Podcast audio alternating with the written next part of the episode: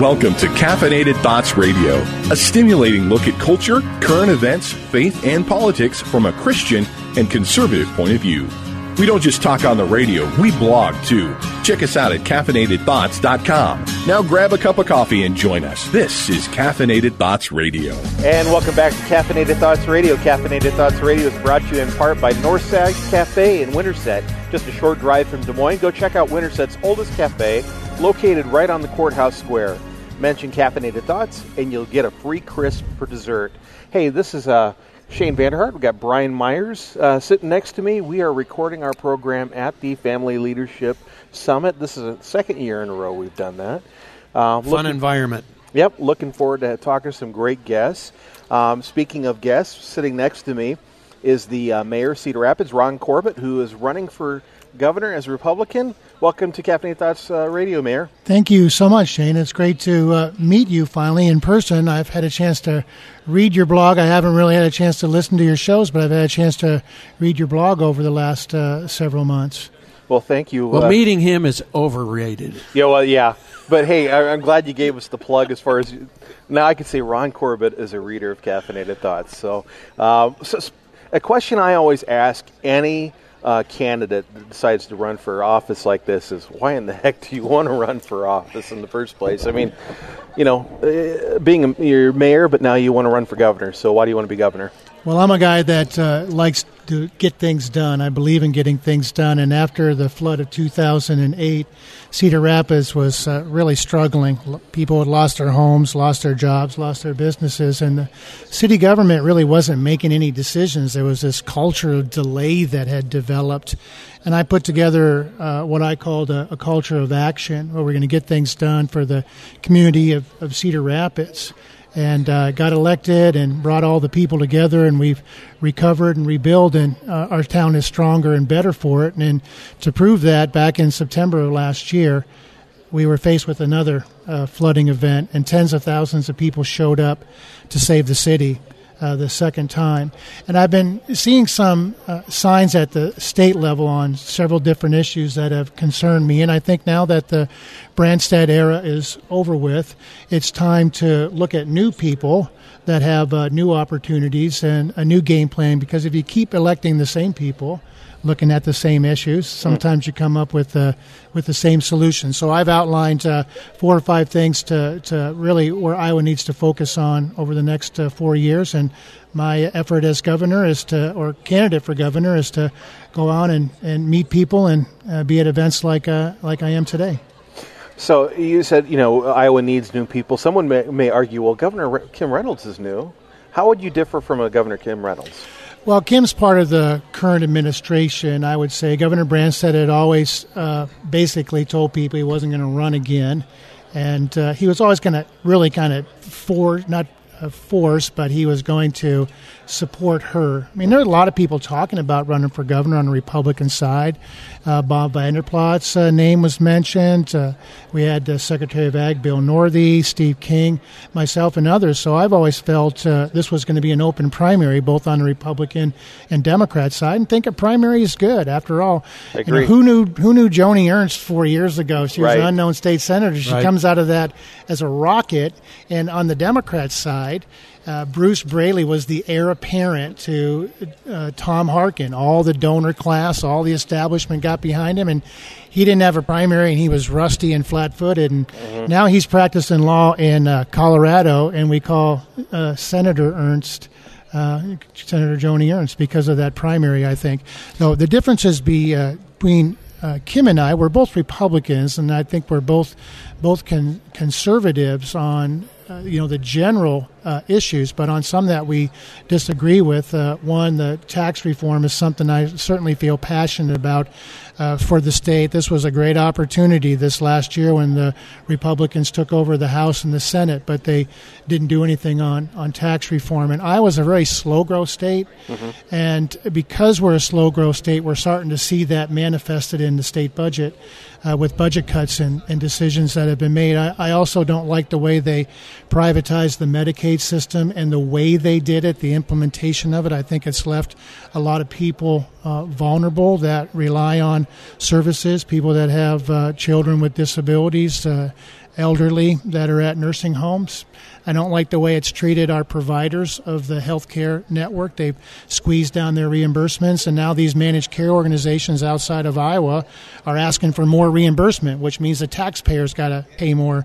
So right now, that's a lose-lose situation. So I'm going to talk a little bit about some of the decisions that have been made. But you know, I spent a lot of time playing football, and on the football field. And after the game was over with, we'd meet uh, in the room and we watched the films of the game and we'd watch them for about an hour, and then we'd stop and we'd start watching the films of the next game. See, if you only focus on the past, you're never going to be prepared for the future.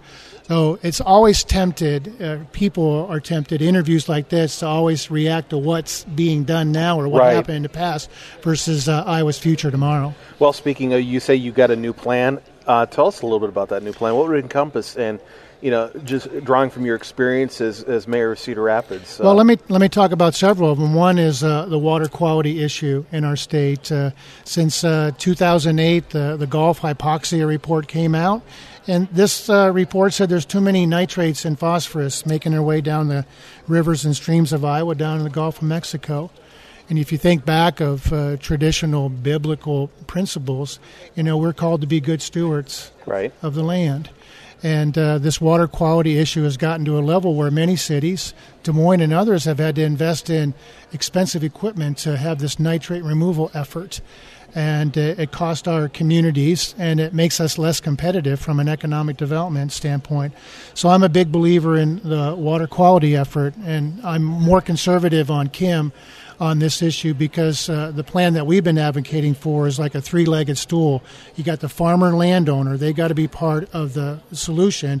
You Sure. have some public resources through the Natural Resource and Outdoor Protection Trust Fund, but then you also bring in the private sector as that third leg of the stool. And we're doing that now in Cedar Rapids as we're working north of Cedar Rapids for uh, land. Uh, quality improvements from buffer strips, cover crops, things like that to improve the quality of our water. And surprising, or maybe not surprising, these practices also help out with flooding, which is uh, near and dear to my heart as mayor of Cedar Rapids. So that's So- issue number one. Well, so how does that uh, contrast that with with what uh, Governor Reynolds would do in that regard? Well, so far they haven't done anything, and that's probably one of the big uh, problems. It's been uh, 2010 since the voters approved this Natural Resource and Outdoor Protection Trust Fund. It's an effort where you dedicate three eighths of a uh, of a sales tax towards this fund. Uh, supermajority of the people voted for this.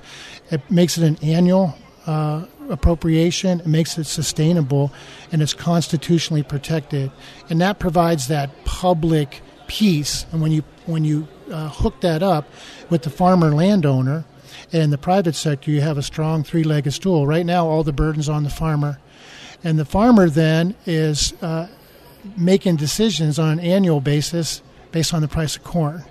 So when corn's six dollars a bushel, the farmer has more mm-hmm. resources and they can put in conservation practices. When it's three dollars and fifty cents or three dollars and eighty cents, they don't. So what we have is this water quality effort that we have. Some years we make progress, some years we don't, and we have to have to have an annual sustainable. Uh, right now, there's been a lot of different plans that have been thrown around. in Governor. Branstad came up with a with a plan. A They came up with a plan that would take some resources out of the schools, and then they came up with a plan that would take some resources, but from a water meter tax, and then they had another plan that came up with resources out of the general fund. You can have a thousand plans. Right. It isn't a plan; it's the leadership to get a plan implemented, and I, I feel uh, really uh, passionately about this issue, not just because of my own experience in in uh, Cedar Rapids and, and dealing with flood. We're not the only community that's, that's dealt with flood, and I was in the legislature in '93 when the Des Moines Water Works was overcome. Uh, with uh, with flood waters and people had to have you know bottled water and boil their water. Um, in Cedar Rapids, we were one sandbag away from losing our water. So it, it, it really is a, an important resource for us. And the way the the the, the state really now has been put in this uh, like choice between urban and rural where the Des Moines Waterworks, you know, sued the counties Mm-hmm. uh, north, uh, Sac County, Calhoun, and you know the farmers feel like you know they're they're coming after them, and they're trying to work to solve the problem. And you talk to a lot of people in the rural areas and some of the small towns where they've lost their young kids, they've moved out, their schools have closed, their small business have closed. The only thing they have really left in, in some cases is their livelihood to make a living off the land. And that lawsuit really uh, was an affront to farmers and why I was against the Des Moines Waterworks and their effort to sue the farmers. But the reality is, is they are running a nitrate removal system, you know, almost on a daily basis to remove the nitrates. So we do have an issue, we do have a problem, and I'm the type of person that can bring people together. I can tell you, after the flood of 2008, Cedar Rapids was extremely divided: the east side versus the west side, the business community versus labor. We brought them all together, and I, I got that track record, and I'll do that for the state of Iowa if people give me a chance and take a look at me. That's all I'm asking. I'm not expecting people are going to, you know, vote for me tomorrow because the, the election isn't tomorrow. It's, Right. it's next uh, June. I'm just asking people to uh, keep me in mind. Look me over, read my book. I'm out passing my book out today to people, a book called Beyond Promises, and I'm just introducing myself to the people of Iowa. Now, for, for the citizens, 11 months may feel like a long campaign, but for the candidate, it's a big state, and you got to get around Right, uh, multiple time. times. You're listening to Caffeinate Thoughts Radio, and, and sitting next to me is uh, Mayor Ron Corbett of uh, Cedar Rapids, and he's running for governor of Iowa. Uh, Ron, I just I, I wanted to ask, um, what are what's your position on uh, education as far as Common Core, uh, next generation science standards, school choice, things like that? Since education is about you know 60 percent of the state general fund. Just, uh, I'm sure our listeners will want to know where you kind of stand on that. Well, I, I'm against all these top-down decisions, uh, especially out of Washington D.C. I really the whether it's comes from both parties, actually, because when you look at either the Common Core coming out of D.C. or even some of the rules and regulations, you know, from No Child Left Behind, President uh, Bush signed that bill, but basically Ted Kennedy wrote the bill.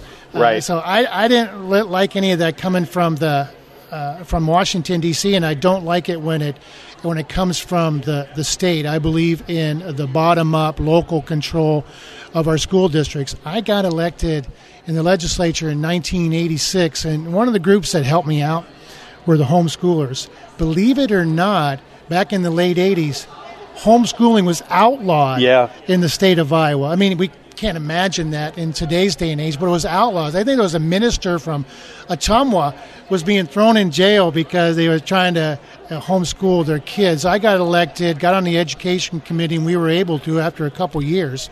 Unfortunately, uh, there was big resistance from the committee chair. We're able to allow for homeschooling in the in And the, now, in and the now we have of one of the friendliest homeschooling states in the nation. Yeah, but it took 20 years to, to get there. But it started when I was in the in the legislature. So I've always always supported school choice. So I like I like uh, options for people, whether it's homeschooling. For some people, it's it's open enrollment. They can go from one district to another.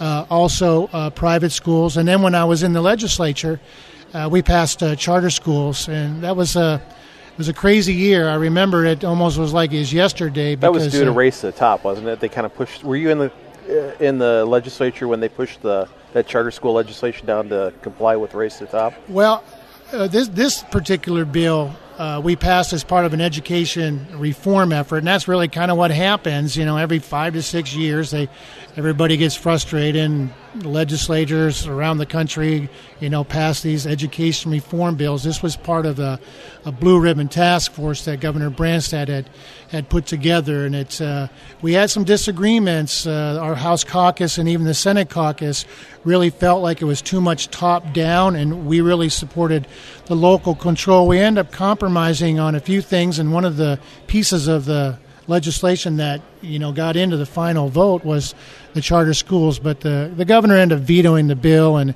it became pretty. Uh, uh, well, it, it wasn't the way to send the governor out on his you know last term. And I like I use the old football analogy. We were we wanted to throw Gatorade on the coach and, and carry him off the field after you know 16 years, but that veto of that education bill in 1998 uh, really kind of spoiled that effort. But so I've always uh, supported school choice, but I also realized, uh, Shane, that a majority of our kids go to the public schools, Right. and we just can't abandon our public schools, and we can't abandon and encouraging the public schools to innovate, and that's what's happened with some of these uh, education reform bills. Is they've really basically tied handcuffs and shackles to you know local school boards and administrators, you know, because they have to fill out paper. They become schools of compliance, not schools of education. So I want to make sure we're reviewing everything at our own state Department of Education, that we're not uh,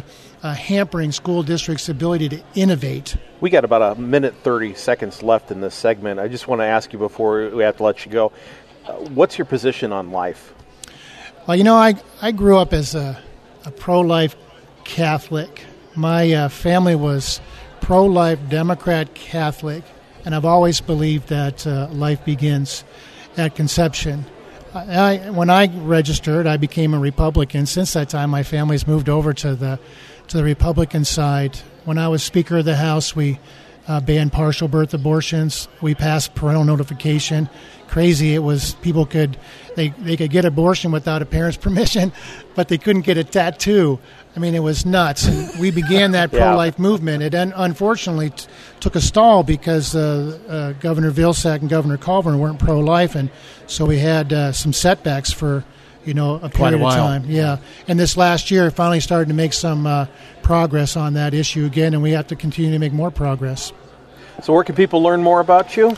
Well, there's a couple of things they can do. They can go to my website, ron at roncorbett.com, and uh, if they want, they can get a copy of my book, Beyond Promises by Ron Corbett. Thank you, Mayor. This is Caffeinated Thank you, Thoughts. Radio. Stay tuned. We'll be back in a moment.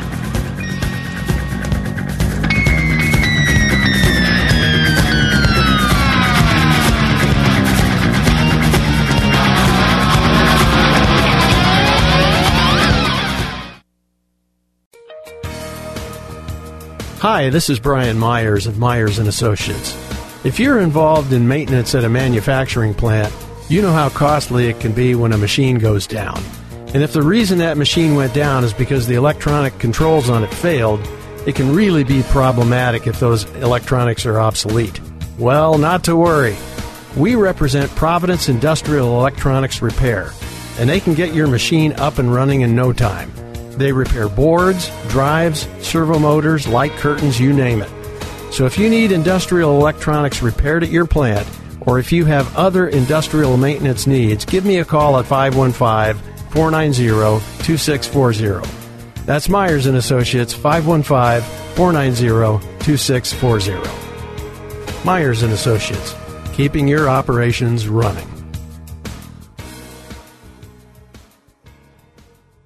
Welcome to Caffeinated Thoughts Radio, a stimulating look at culture, current events, faith, and politics from a Christian and conservative point of view. We don't just talk on the radio, we blog too. Check us out at caffeinatedthoughts.com. Now grab a cup of coffee and join us. This is Caffeinated Thoughts Radio. And welcome back to Caffeinated Thoughts Radio. Caffeinated Thoughts Radio is only possible through the generosity of our sponsors. Be sure to check out Travis Risvold, a Modern Woodmen of America. Call Travis at 515-883-0029, and he can help you find the life insurance you, You need. As well as, that was awkward, as well Well, as that's because you forgot. that's right. Um, Caffeinated Thoughts is also sponsored by Crosswalk Ministries with Scott Owen, who offers biblical counseling and conciliation. Contact him at 515 635 5465 or crosswalkcounseling.org. And by the way, Travis and Scott are great guys. they are. Just wanted to get that out there. Since we haven't got anything else to do right at the Right. moment. Well, we're at the Family Leadership Summit, and it's I've, I've been here all morning and hearing some great guests. Speaking of guests, We've got a couple two, two walking of the up guests as we are speak. actually joining us. We got uh, Jason is sitting next to me, and, and uh, David, the smarter one. David, the smarter one. I, the Benham brothers. I am. I'm actually a twin myself, so I, I I'm familiar with this. Are you the good-looking one? Or Um, I say so I like to say I'm the fatter one. oh, come on. Well, he is considerably lighter than I am, so but you got the great voice for I radio. do. Look at I do. you. I have, the, I have the face for radio too. So That's Jason does as well. yeah. So hey, uh, what brought you guys out to Iowa? What, what, uh, what did you say to the group here this morning? Well, Bob asked Jason and I, Bob Vander Plaats asked Jason and I to come out, and, and he told us, he said, we're really going to focus on principle over politics. And as soon as we heard that, we were like, abs- we're in. I mean, we love Bob and we love the family leader for what uh, they do in this state and in this nation. But when he said that that was the theme, and that's really what motivates us, and that's ultimately what got us fired from HGTV was because of the principles Right. by which we live and also the principles by which we say, hey, these are what uh, lead to human flourishing. And so, uh, you know, that's why we said we want to come out here Yeah, and, and share how our can you say no to BVP? Bob Vander Plaats. When he asks you to do something, you got to do it. Right. Right. Can't no. You're on the next plane, right? That's right. So what have you guys been up to since uh, that whole brouhaha with HGTV? Well, since HG, we um, we kept creating jobs, doing business like we always had. We've we've since written three books. Okay. We actually release our latest book next March, just before baseball season, called "Miracle in Shreveport," and it's all uh, it's a story about our baseball story and fatherhood and how to trust God when it seems like the the, uh, God's not doing anything. He's behind the scenes putting this, the pieces of the puzzle together, and especially in a culture like this when it seems so dark, you come to a place like this and you see so many like-minded people who are all together crying out to the lord saying god you can do something and uh, god is doing something he really is So you said it in, during your, your presentation this morning that uh, the problem today isn't the, the presence of darkness, but the absence of light. What, what did you mean by that? Well, you know, and, and I said from the stage uh, that we don't go to bed at night and flip darkness on. Right. The only way darkness prevails when the light's turned off. And for another metaphor, the same boiling water that hardens the egg softens the carrot, or the same hot sun that melts the butter bakes the clay. So often in this cultural context, we're told turn the water down, you know, turn the heat down, or don't shine your light because you're afraid uh, that someone's not gonna get hardened to it, or, or, or call you a hater, or whatever. And uh, so it's important that we understand our light needs to shine all the time even in contexts where we know that it's going to expose the world's evil deeds because we, we do it we speak the truth we speak it in love and if we flip our light off like a little lightning bug flipping its light off and on Right. you know we can do it as christians especially when it's so convenient our light is shining but when it's not convenient we kind of flip it off and so uh, we just really want folks to start shining their light So, uh, uh, so looking at shining your light and, and being a light for Christ, and um, the Bible also talks about us, you know, speaking truth and love. How how does the Benham brothers? How do you guys balance those two things? Well- because sometimes we're really good at at the truth part, but not so good at the love part. well um, glenn beck actually asked us the same question several years Well, ago Well, great minds think alike. Yeah, that's, right. exactly right. And what we told him is you don't have to balance something when truth is a man and love is that same man. His name is Jesus. All we have to do is bring Jesus into the mix. And so you also have to recognize that love is compassion with standards. That that in the culture today, especially from churches, we like to talk about the compassion of love, the compassion side of love.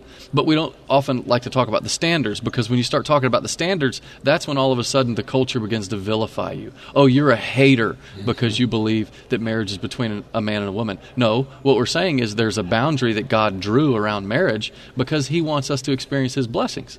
And God's blessings are only experienced when you're living within His boundaries. And true love is compassion with standards. And so, can you imagine having a relationship, uh, a marriage relationship, where you said, you know what, I'm going to be compassionate towards you, but I'm not going to honor any standards? Hmm. How long do you think that relationship would last? Not very. Not very at all. And so, what we're saying is, in, in context with what Dr. Jim Garlow talked about too, we're, we're talking about a biblical understanding of what love is. And his name is Jesus. And that Jesus is also all truth. So, all we got to do is represent Jesus. in the culture that we live in nowadays, which some people refer to as a post Christian culture, how do you guys describe the Savior, the God man, Jesus Christ? Well, the first way that, Lord willing, we're doing is, th- is through our lives. We don't even have to use our words. It's that our lives show the reflection of Jesus Christ. And that's not always the case, you know, as all of us believers are Right. striving to do this. Um, but w- one of the things that um, I don't know if it was Barna or who, what research group uh, put this particular statistic out, but it's like 80 some percent, 80 plus percent of millennials struggle with anxiety and depression. And one of the reasons why is because they are really seeking for authentic relationship and, and the leaders that they're looking at whether it's in the church or in government or whatever they don't feel that there's authenticity there. Although there is on many levels it's just not communicated. Uh, and so one of the things that we want to do is jason and i travel and we speak and get to connect with a lot of young um, millennials is to be as authentic as you can possibly be. You, I mean, you saw when we were up there on stage today, we didn't wax eloquent by any means. As a matter of fact, Jason stumbled over his words, but we just deliberately try to be as authentic and as real as we possibly can, so that you can be approachable. And then when they when they need things or when they're talking to you, you can give the truth, speak it in love, but you're right there at their level. There's not you don't pontificate. You don't you're you're not up on your own little high horse of this platform that we've been given. Now, I think you know Jason may have stumbled on his words, but you won the applause contest. I didn't think you? I did, and Yeah. I'm really It's- glad that you brought that up. Just because I let him, I let him win that. I think it was like six to three. But who's counting, right? Yeah, no, you guys never pay any attention to the score, do you? Ever. No, never. So uh, when when you you have a chance to talk to millennials, what kind of response are you guys getting from Well, millennials? it, it just depends. Honestly, uh, the, those millennials who are spending time daily in God's Word, who have eyes to see, when we speak, it's like more light bulbs come on. But those who aren't spending time in God's Word, maybe they're going to a place that doesn't really, maybe going to a church that doesn't really put an emphasis on a daily time alone with God, studying His Word. You know, the, the Bible uh-huh. specifically says study to show yourself approved. But what we like to do is just do our little daily bread, our one verse a day, and we read it and we feel good about it, right? You're not going to show yourself approved when the heat turns up. So when we're speaking to millennials who have been studying, I'm telling you what, there's a move of God that's happening Let- among millennials. Let like me that. jump in and say one thing. We spoke at Liberty University, and we, we said, How many of you, about 13,000 students there, we said, How many of you are ready to take a stand for Jesus Christ, ready to get deep in the Word of God, and then to take that out into the culture? 10,000 kids jumped to their feet. Then at other times we'll speak maybe at a church or something like that, and, and we'll have just a whole chunk of college age kids come up to us and say, I am terrified of really taking a stand at my university. Or I've got a buddy of mine whose two sons, they say they feel like they're the only conservatives or Christians on their campus, and this is University of North Carolina Chapel Hill. Now we know that's not the case, but mm-hmm. that's Right. what they feel like at mm-hmm. times. Definitely. So we are seeing a response of just like uh, an excitement to really stand for the Lord, but we're also seeing a lot of fear as well. Hey, you're listening to Caffeinated Thoughts Radio. I don't know why I'm hearing bumper music right now. this is actually mid segment. We'll listen to that bumper music again, but we're continuing on with the with the interview. That's awesome. We have to be flexible here. That's right. Things It was happen. because David made such a good point that you Absolutely. had to play some music Yes, after that yes. was over. He figured, yeah, shut her down. So we, we've got the Benham brothers sitting next to us. We're here at the Family Leadership Summit, and and I'm I'm, I'm kind of curious as far as you know. I, you certainly, when all this cropped up with HGTV, you got you probably had a lot of vitriol thrown at you. Did you have anybody on the other side saying, "Wait a minute, maybe these guys aren't being treated properly"?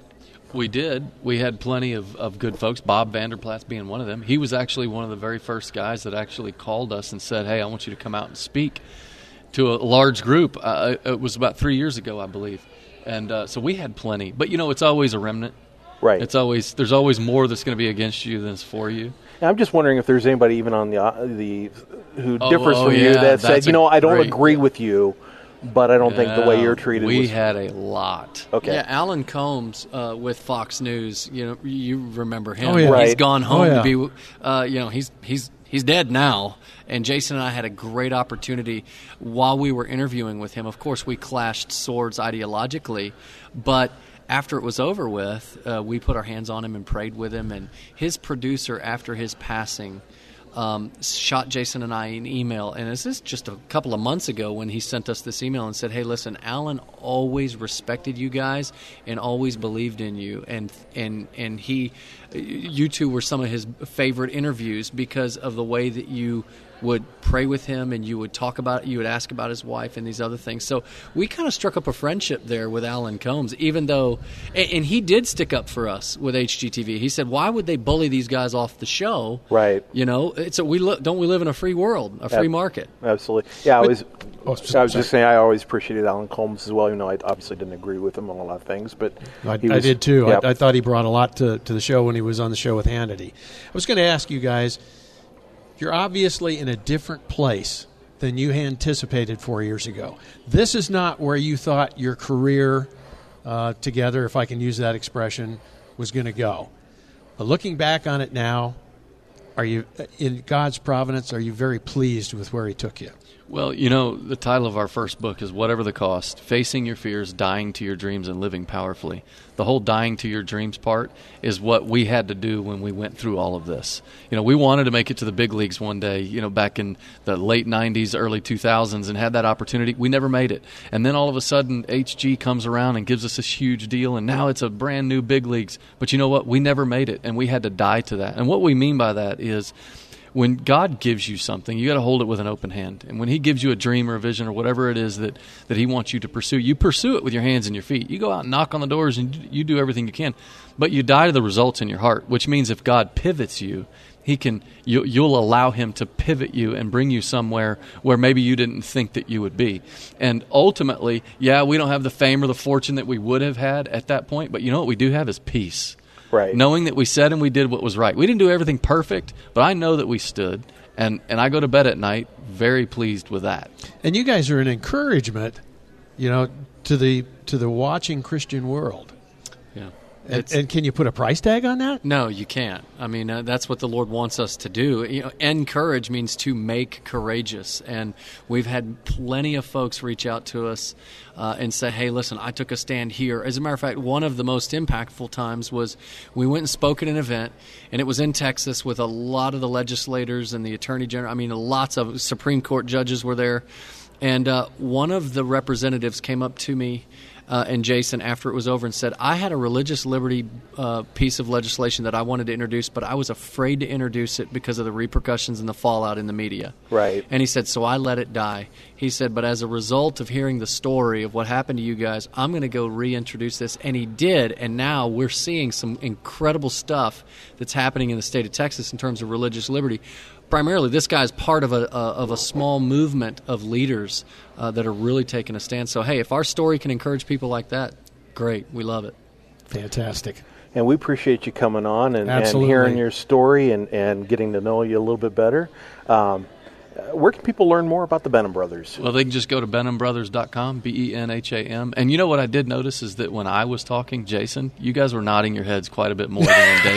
Whatever. And I'm very comforted Great. by that. And you guys are also both on Twitter. Yes, I, we are. Because I was tweeting at both of you guys earlier. I think Jason actually liked mine, so you. okay, I'll go in there and I'll fix that. yeah, we're on Twitter, Instagram, Facebook, all that stuff. Benham Brothers. That's all you got to do. Awesome. I follow these characters on Facebook. That's enough. yeah. Great.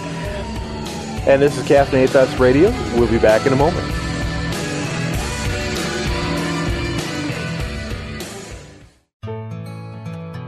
Hi, this is Brian Myers. When I needed a better life insurance plan, I found it with Travis Risvold of Modern Woodmen of America. When I first met Travis, he wasn't like some other life insurance agents that can be pushy and try to get you to buy something. Travis just made himself available to me. That was it. He told me to let him know if and when I needed anything, and he stayed in touch. When the day came and I did need to make some changes with my life insurance, Travis met with me and walked me through several options so I could make an informed decision ultimately was the best decision for my situation. So if you need a better or the best life insurance plan for you, call my friend Travis Risvold with Modern Woodmen. His number is 515 883 0029. Travis Risvold with Modern Woodmen. He can help you find the life insurance you need.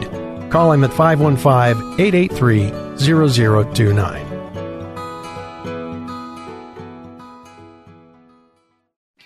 Every human being has God given dignity. That's what we believe at American Principles Project. We work in all 50 states and in Washington, D.C. to promote life, religious freedom, local control over education, economic progress for working Americans, and a return to the constitutional principles that make America great. Want to help us out? Visit our website today and sign up for email updates. AmericanPrinciplesProject.org. That's AmericanPrinciplesProject.org. Welcome to Caffeinated Thoughts Radio, a stimulating look at culture, current events, faith, and politics from a Christian and conservative point of view. We don't just talk on the radio, we blog too. Check us out at caffeinatedthoughts.com. Now grab a cup of coffee and join us. This is Caffeinated Thoughts Radio. And welcome back to Caffeinated Thoughts Radio, recording at the Family Leadership Summit. This show is sponsored in part by American Principles Project, a conservative political think tank in Washington, D.C. American Principles Project believes that human dignity should be at the heart of public policy. They work in all 50 states and in Washington, D.C.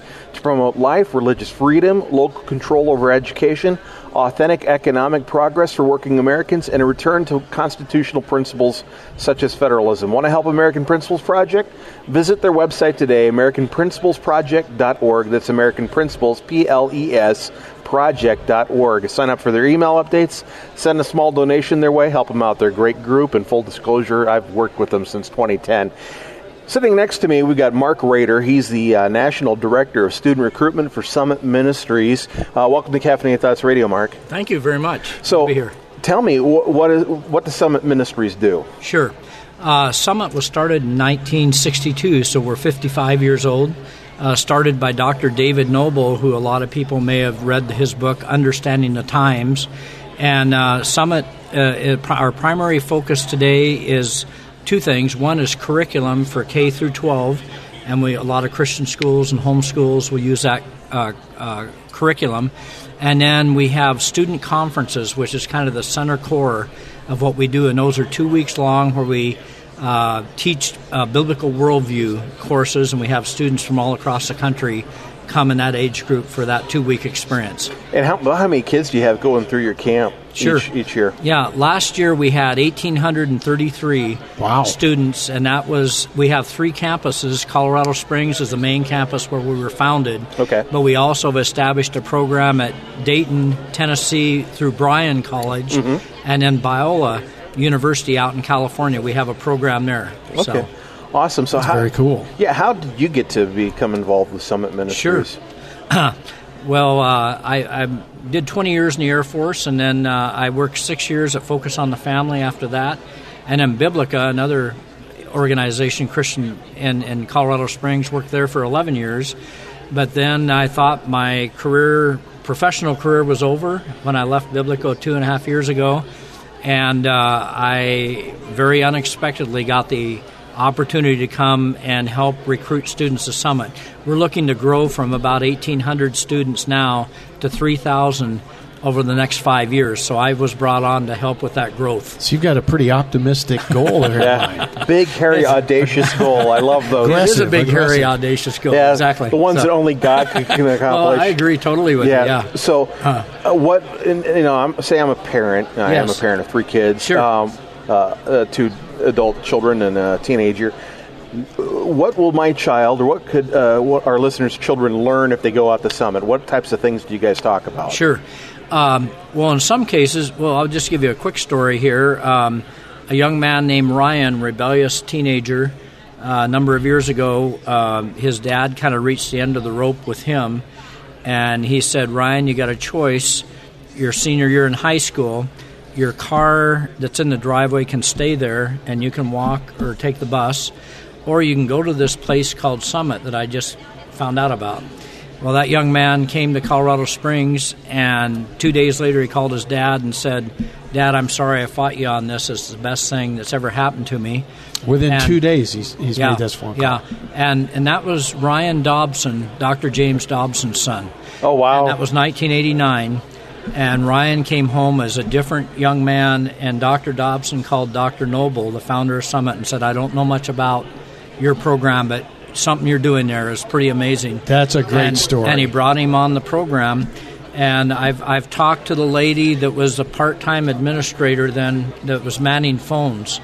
And uh, after Dr. Dobson had Dr. Noebel on, apparently for days from six in the morning till midnight the phone was ringing off the hooks. Wow. And i understand that she took a sticky notes and put names on the wall and someone came in and there was sticky notes all around the wall. And so that's the story. And that really jumped summit from about 300 students a year to 1300 almost overnight because Incredible. of that experience. Yeah. Now you've had some prominent people come through your program. Uh, Some of those our, our reader our listeners may know about. Well, Dr. Dobson's son, of course, is one of them, but um, also Josh McDowell's son, Sean, came to Summit, and that's what got him launched into apologetics. And Dr. Sean McDowell now teaches at Biola, and he's one of our pre- premier people at Summit uh, that, that teaches at Summit. So we also have uh, doc, Dr. John, uh, maybe he's not a doctor, John Stonestreet, Sure. uh, Yeah. the head of the Colson Center, used to teach at Summit and came through Summit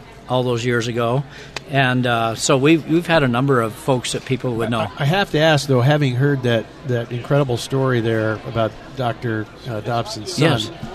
uh, in two days, a turnaround like that. Give us an idea of, of what happened those first couple of days Sure. that would have that kind of an impact on that young man. That's a, uh, a a great question. I can tell you that we have kids that cry when they're dropped off because they didn't want to be there, and then they cry two weeks later 'Cause they don't wanna because they don't leave. want to leave. So there's something incredibly uh, powerful that happens, and I can't speak specifically to Ryan's situation in the two days, but I can tell you that there's something about uh, the summit uh, DNA strand we call it is a strand of or I'm sorry, DNA of two strands, and that's truth and relationship. And we, the truth we've been known for for a lot of years, what a lot of people don't know, is how deeply embedded in relationship those truths are, and that's through small groups, through forums. We have a L'Abri type experience where the uh, the students can sit out with the instructor for that day on a porch for an hour and just fire any question they want to. And when you're with Sean McDowell or with Scott Klusendorf with the Life Uh, training uh, Institute. yeah, Training Institute, or with John Stonestreet. I mean, it's amazing what happens in a fairly short amount of time. And it So- sounds like your staff is your biggest asset. Oh, absolutely. And our uh, 10% of the summit students come back a second time to give you an idea. And so a lot of them, and summit, by the way, is for 16 to 22 year olds. Sometimes they go up to 23, 24. Oh, so I can still send my my adult children there. Awesome. Oh, yeah, yeah, yeah. We, Great. we, we, we can. Yeah, absolutely. So, uh, just the size. What's the size of an individual camp Sure. typically? Sure. Um, our classes in, in Colorado Springs, which is our main campus, uh, run 180 students per session. We have seven sessions during the summer, and that's where you get over 1,200 of our of that 1,800 came Right. through Colorado Springs. Then at Dayton, Tennessee, it's actually bigger. We can accommodate 200 in a class, and then out in Biola, 200. But because we have small groups, that's where the real process takes place in a big way. By the way, I will mention that we still have spots open in August still in Colorado this year if people were interested and had someone they'd like to see if they can get in and it's for about $450 less than usual so it's a real And bargain what's, price what's the length of the camp? it's two weeks Two weeks. two weeks long And where can people sign up, and what's the registration process like? Yeah, sure. Summit.org is where you go to, and that's actually where you can find out about the program. Um, and then I'm my I'm served as, serve as the director of student recruitment, and so can I give a cell number out? Yeah, Or- sure. If Um, you knock don't mind. yourself out, bud. Yeah. 719 963 1830 is my cell number. And how can our how can our listeners pray for your ministry? Well, I think uh, we're under tremendous attack because of what we stand for, and by that I don't mean there's been people, you know, on the campus uh, doing, you know, coming into the campus. But what I do mean is this: uh, pray for spiritual protection because what we're doing is hitting right at the tip of the spear of where the young people are in the culture today, and we're very aware that we're. If you heard the stories coming through the door, you would understand, you know, about that. So. Great. Well, thank you for joining Caffeine Thoughts Radio, Mark. Uh, this is Mark Rader. He's with Summit Ministries. Check them out, summit.org. If you have uh, high school age kids or even a young adult that'd be interested in attending their camp in August, still space. Hey, this is Caffeinated Thoughts Radio. Stay tuned. We'll be back. Thank you, Mark.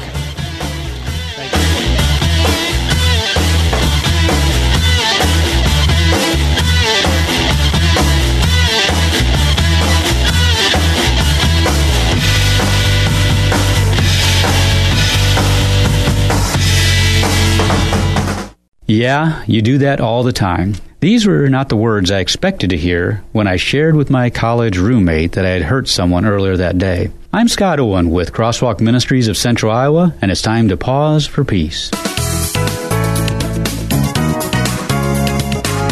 We know we're not perfect, but it is unsettling when someone brings into focus one of our blind spots. Blind spots, like the log in your eye of Matthew 7 3 through 5, should be dealt with as soon as you find them. I immediately took those biting words to heart, followed up on an example he cited, and purposed from that point on to use my words to heal rather than to hurt. Yes, it was hard to hear those unflattering words from my friend. However, as the scriptures say, faithful are the wounds of a friend. For those types of wounds lead to long lasting healing. To get help with your blind spot, contact us at 515 635 5465 or online at crosswalkcounseling.org.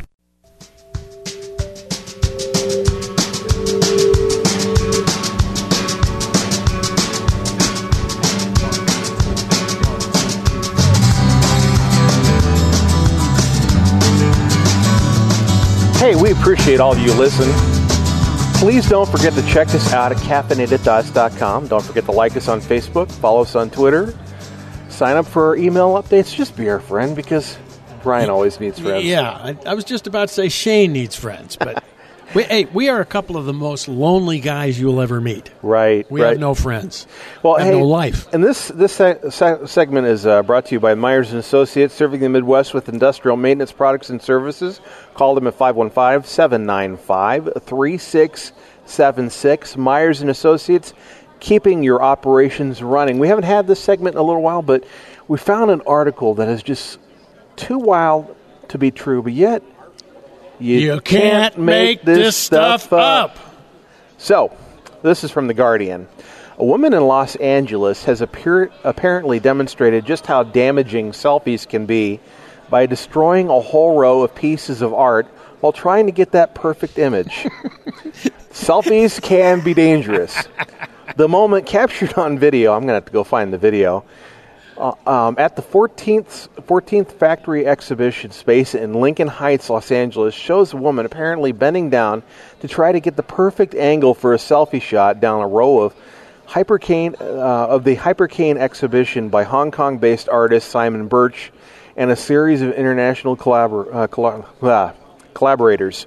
She loses her balance and leans back a bit too far, knocking over the first pedestal and sending the sculpture atop it tumbling, then knocking down the next pedestal in a row and causing a domino effect that takes out the whole row. The incident happened two weeks ago in a 14,000 square meter installation that caused irreparable damage to some of the 12 crown like sculptures, which were made from a variety of different materials, including precious metals, marble, wood, nylon, and scrap metal.